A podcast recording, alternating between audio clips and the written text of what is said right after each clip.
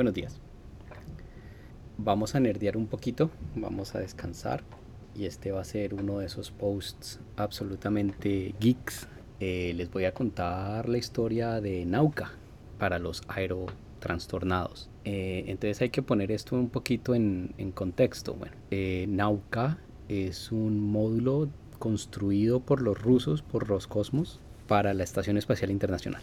Los primeros módulos de la Estación Espacial Internacional fueron rusos, porque son definitivamente quienes tienen más experiencia en este tipo de, construcciones. Eh, los rusos operaron por como 10 años eh, Mir, la Estación Espacial Mir, y luego se unieron con los Estados Unidos para hacer la Estación Espacial Internacional. Ahora todo está como más o menos en veremos, depende de las relaciones entre Estados Unidos y Rusia, porque es posible que los rusos empiecen a hacer rancho aparte con los chinos que recordemos que también los chinos han hecho un par de intentos, o, tienen una estación espacial minúscula, pero ya tienen la primera estación espacial. Entonces es posible que los rusos empiecen a eh, trabajar más con los chinos que con los norteamericanos. El otro contexto interesante es cómo los Estados Unidos, pues después de todos estos proyectos espaciales, digamos, todo lo que fue la llegada a la Luna con Mercury, Gemini en los 60s, en los 70s, luego Apolo, que este año se cumplen 52 años de la, llegada a la Luna con el Apolo 11 en el 69, 20 de julio, curiosamente. Entonces, después del proyecto Apolo, pues viene el programa del transbordador espacial, que fue uno de esos grandes logros. El primer vuelo fue en 1981 y el último vuelo fue en el 2011.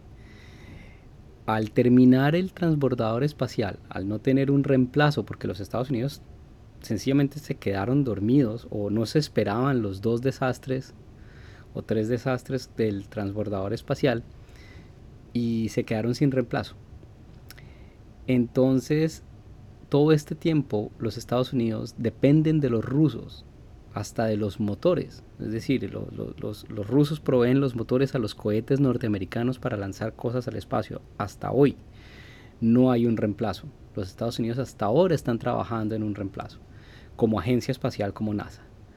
Luego llega Elon Musk con su SpaceX y con el que es el programa más avanzado eh, comercial, lo que llaman el programa comercial. Entonces la NASA empieza como a quitarse esta responsabilidad y decir nosotros solo somos como una agencia de coordinación, pero alguien más tiene que construir los cohetes y las cápsulas y todo esto. Y aquí es donde Elon Musk ha entrado a reemplazar con su SpaceX. Ya otra cosa es lo que hizo Jeff Bezos con el Blue Origin, con el Blue Shepard creo que se llama. Y otra cosa es lo que hizo Richard Branson con Virgin Galactic. Esos no son astronautas, estos no son misiones espaciales. Como ya me han oído, esto es, son simplemente un concurso fálico entre estos dos billonarios para sencillamente hacer vuelitos. Es que ni siquiera es un vuelo espacial, es un salto suborbital. Es lo que la NASA realizó con Mercury en el 63. ¿cierto? Es un salto, es una subida y una bajada, eh, pero para turistas. Entonces, a pesar de lo mal que me cae Elon Musk, es, lo más completo que tienen y es la única capacidad que los norteamericanos tienen para lanzar cosas de forma autónoma a la Estación eh, eh, Espacial Internacional. El primer vuelo del Dragon como módulo de carga fue el 8 de diciembre del 2010. Fue la primera demostración, misión, vuelo completa para llevar cosas a la Estación Espacial Internacional, pero la primera misión con tripulantes se llevó a cabo el 16 de noviembre del 2020, casi 10 años después, es decir, le tomó a Elon Musk 10 años pasar de un módulo de carga a un módulo con astronautas.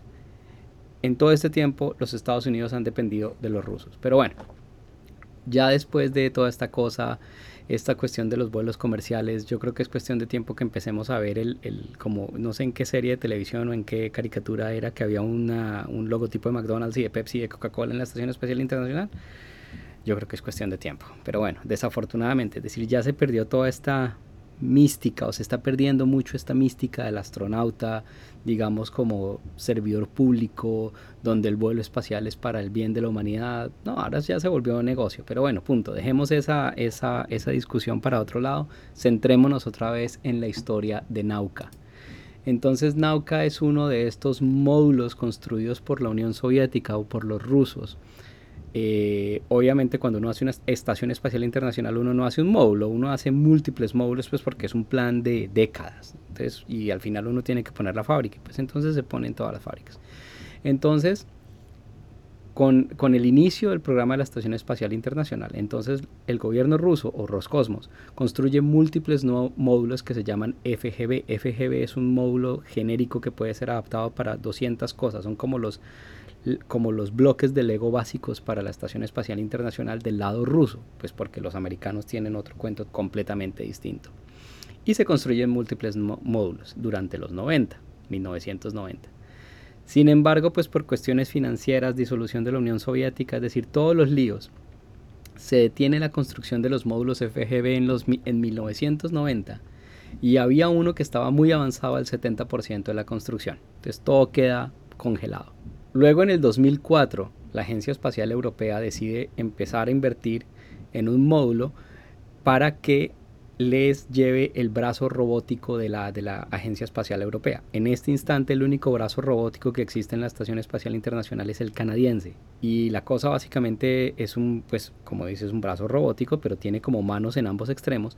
Y la cosa camina enganchándose en diversos puntos de la Estación Espacial Internacional y luego cambia la mano o el gancho por una cámara o por herramientas o por lo que se necesite hacer. Es bastante interesante el asunto. Yo he visto, yo, he visto varias veces la copia la reproducción. En, hay un museo aquí en Ottawa con un brazo y es uno de esos orgullos tecnológicos canadienses. Eh, pero bueno, en todo caso, en este caso la, Agencia Espacial Europea construye otro brazo y decide apoyar la construcción de un módulo FGB que se bautiza Nauka, que quiere decir ciencia en ruso, y en el 2004 espera que el lanzamiento inicial fuera en el 2007. Y luego esta historia es como dolorosa, es como, como colintellado, colintellado, entonces bear with me, pero bueno. Entonces en el 2006 se anuncia que el lanzamiento será aplazado hasta el 2008 y luego se posterga otra vez para el 2009. En octubre del 2011 se anuncia que el lanzamiento se aplaza otra vez para el 2013. En mayo del 2012 se anuncia que el lanzamiento se aplaza otra vez para el 2014. En octubre del 2013 se anuncia que el módulo Nauka falla las pruebas de aceptación por RKK Energia y se declara que el diseño es fallido múltiples fallos en el sistema de propulsión y una fuga de una válvula de combustible contaminan el módulo, el cual es devuelto a la fábrica de Krunishev en Moscú y genera un trabajo de limpieza estimado entre 12 a 18 meses.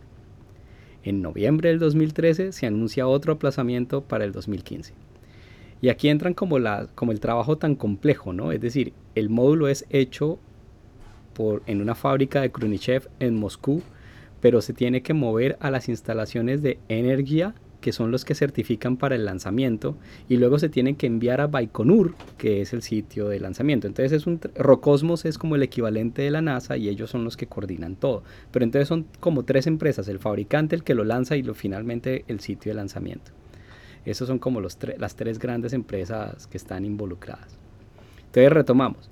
En abril del 2014 se anuncia que el lanzamiento se aplaza para febrero del 2017 ya que se debe reemplazar el sistema de propulsión ya que está pasado en garantía. Entonces ese es el problema. Uno, uno diseña un módulo y todos los componentes, la vida útil, pues tienen una vida útil y luego si se aplaza y se aplaza y se aplaza el lanzamiento pues hay que empezar a cambiar sistemas todo el tiempo y eso es parte de la, de la cuestión con Nauka. Ha durado en bodega desde 1990 desde 2000, digamos. Entonces los componentes originales pues se montan, se prueban, se, espera un montón de tiempo, luego se tienen que quitar otra vez para volverlos a certificar. Es decir, ese es el problema. Entonces, en noviembre del 2016 se anuncia que el lanzamiento será a mediados del 2018, pero en diciembre del 2017 se anuncia que es marzo del 2019 y luego se fija otra fecha de lanzamiento para diciembre del 2018. Ahí vamos. En agosto del 2018 el director de Rocosmos anuncia el lanzamiento para noviembre del 2019. Sin embargo, se descubre contaminación por polvo metálico en los tanques de combustible y se aplaza nuevamente para junio del 2020. Las reparaciones y reemplazo de los componentes por esta nueva contaminación toman más tiempo del esperado y aplazan el lanzamiento sin fecha definida.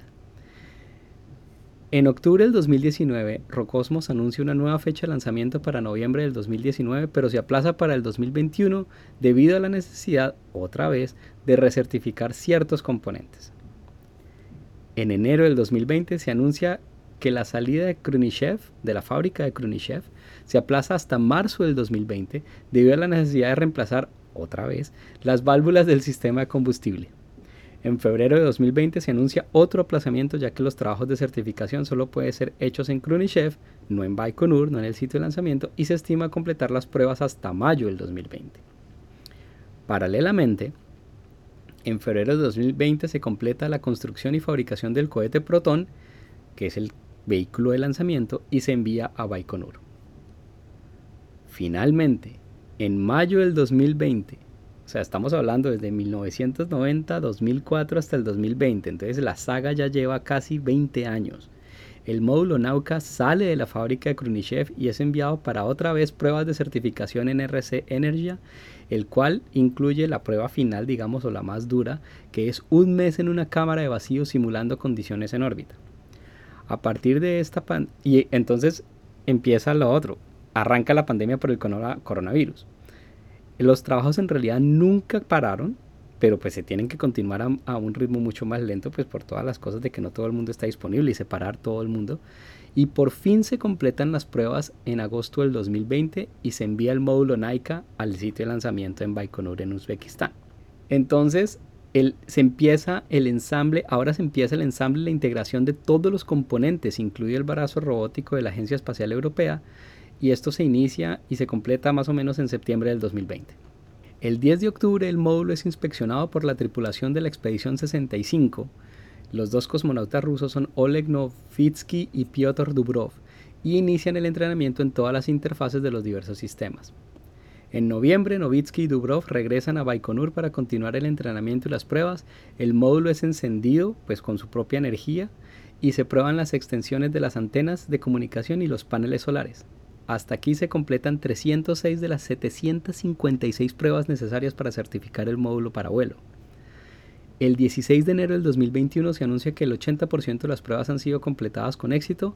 Se continúa con la integración y pruebas de los sistemas. El 24 de febrero, Novitsky y Dubrov prueban el sistema automático de atraque KURS e igualmente el sistema manual de respaldo TORU, y esto es importante ahorita después. Se fija una fecha de lanzamiento para mayo del 2021, pero por la pandemia y otras cuestiones diversas se aplaza para julio del 2021. El 26 de marzo, Novitsky y Dubrov inician las pruebas finales de aceptación del módulo Nauka y de la cápsula Soyuz MS-18 que los llevará al espacio el 9 de abril. Entonces, ya en, la Estación Espacial Internacional, Lovitsky y Dubrov realizan dos caminatas espaciales para desconectar los sistemas del módulo Pierce de la Estación Espacial Internacional y preparar las conexiones para la llegada al módulo Nauka y posteriormente el módulo Prichal. Entonces, aquí empezamos con las cosas. Pierce es uno de los dos sistemas, uno de los dos módulos iniciales de la Estación Espacial Internacional junto con Zvezda. Y Pierce es el primero que es retirado. ya después de veintipico de años de servicio o más, eh, Pierce va a ser desconectado. Entonces Saria fue el primero de los rusos, seguido por Unity de los Estados Unidos.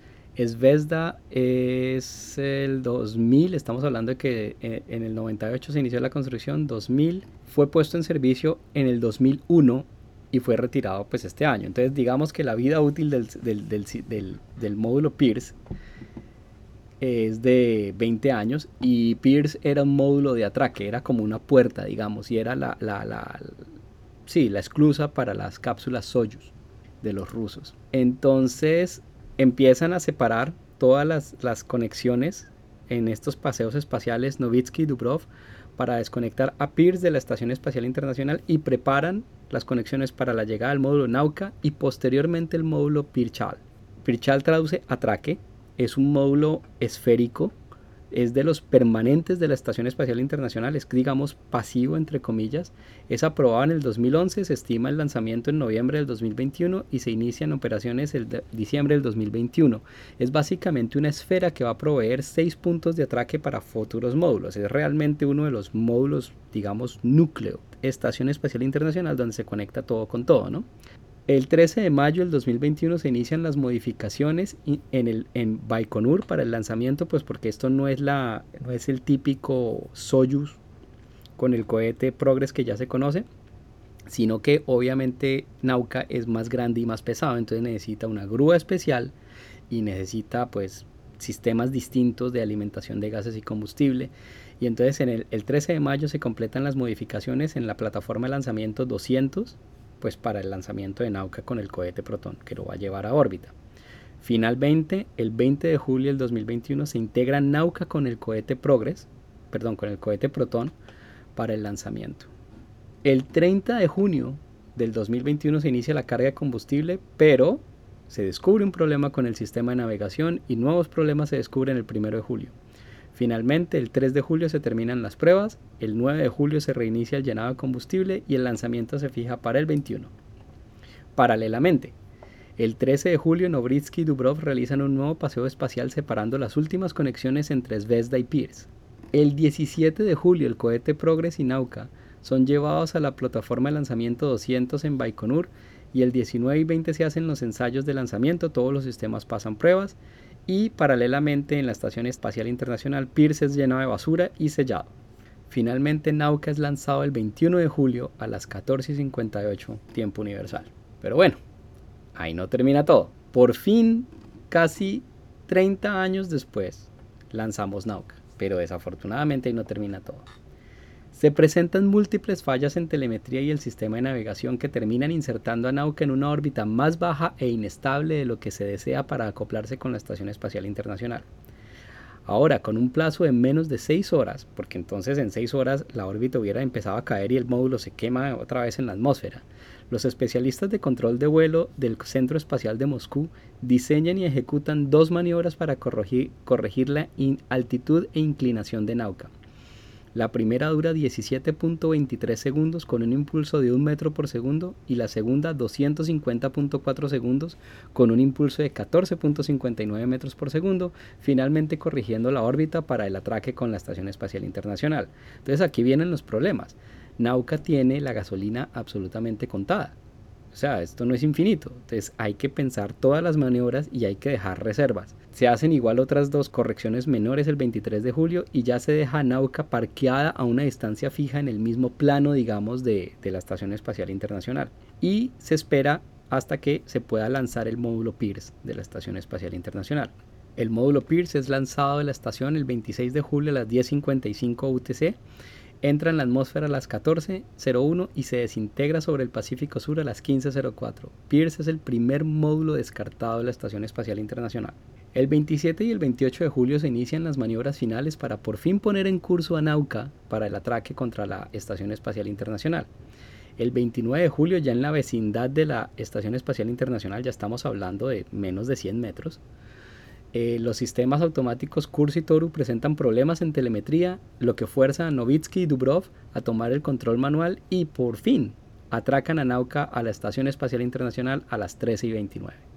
Pero, y como siempre hay un pero, horas después del atraque a la Estación Espacial Internacional y mientras se está equilibrando la presión atmosférica entre la Estación Espacial Internacional y Nauka, un error de software en Nauka enciende los motores de Nauka e inclina la Estación Espacial Internacional 45 grados antes de que los módulos de Zvezda y Progress, los motores de los módulos Zvezda y Progress, corrigen la inclinación. En paralelo, obviamente todas las alarmas se saltan, control de vuelo de Estados Unidos y Moscú instruyen a la tripulación de la Estación Espacial Internacional en cerrar todas las ventanas exteriores, prepararse para un reinicio de los sistemas de cómputo de la Estación Espacial Internacional. Después de 44 minutos, Nauka agota todo su combustible y el módulo de control pasa del modo de vuelo a modo de atraque a la Estación Espacial Internacional, o sea, se corrige el fallo de software y todo el control pasa a los computadores de Zvezda y Progress. Entonces ya por fin se desconecta y ahora sí ya Nauka ya ni tiene gasolina y no tiene el control de nada. Ya el 30 de julio Novitsky y Dubrov abren la escotilla hacia Nauka, inician las conexiones eléctricas de sistemas hidráulicos y de eliminación de desechos. Se prevén 11 caminatas espaciales en los próximos meses para poner en funcionamiento a Nauka. Nauka va a proveer obviamente muchísimo más espacio para ciencia, muchísimo más espacio para habitación de astronautas, eh, y es que no es que haya un no haya un no, hay un módulo dedicado para la habitación de los astronautas. Eh, básicamente ellos extienden sus bolsas de dormir, se pegan a la pared con velcro y duermen. Pero otra de las grandes cosas de Nauka es que por fin provee un baño extra para la Estación Espacial Internacional. Hasta ahora solamente tenían un baño. Ahora Nauka ya pone dos. Entonces esa es la, la reno, la renovación de la Estación Espacial Internacional. Como vemos es una historia muy accidentada de veintipico de años hasta que por fin Nauka encontró su destino, digamos, final. O no su destino final. Por fin cumple su misión para la cual fue construida y es eh, finalmente atracada, enganchada a la Estación Espacial Internacional. Pero como vemos, el trabajo es constante, es decir, aparte de todos los líos de construcción, se han hecho como cuatro caminatas espaciales para preparar todo, se han movido módulos de un lado para otro, se han movido cápsulas de un lado para otro para, para liberar módulos de atraque. Es decir, ha sido todo un trabajo de meses. Y bueno, ya, por fin, Nauka está enganchada a la Estación Espacial Internacional y le deseamos lo mejor a Nauka, que cumpla su misión y que ojalá la Estación Espacial Internacional pues continúe como uno de estos grandes experimentos de la humanidad en, realidad, en, hacer una estación, una ciencia, de avanzar la ciencia, una, una estación científica, un laboratorio científico para toda la humanidad. Yo creo que esto es más que una carrera comercial de simplemente lanzar cosas al espacio. Eh, la Estación Espacial Internacional es el único puesto permanente de, presencia humana sin interrupciones a lo largo de veintipico de años. Eh, y eso hay que mantenerlo a unos, a, unos costos, pues, hombre, relativamente pequeños. Es decir, mantener esto en funcionamiento vale una décima parte de lo que vale la cuestión de defensa de los Estados Unidos. Y ojalá continúen la colaboración entre los rusos y los norteamericanos y los europeos y los japoneses para, para continuar este gran experimento. Pero bueno, esa es la historia accidentada de Nauka, cortito, 25 minutos. Y como siempre hay una entrada paralela en el blog con algunas fotos y con el escudo de la misión y pues con enlaces. Eh, y ya, yo sé, muy nerdo, muchas gracias. Y ya saben, ahí está el link si les gusta el contenido. Buy me a coffee. Y suerte, nos hablamos. Bye.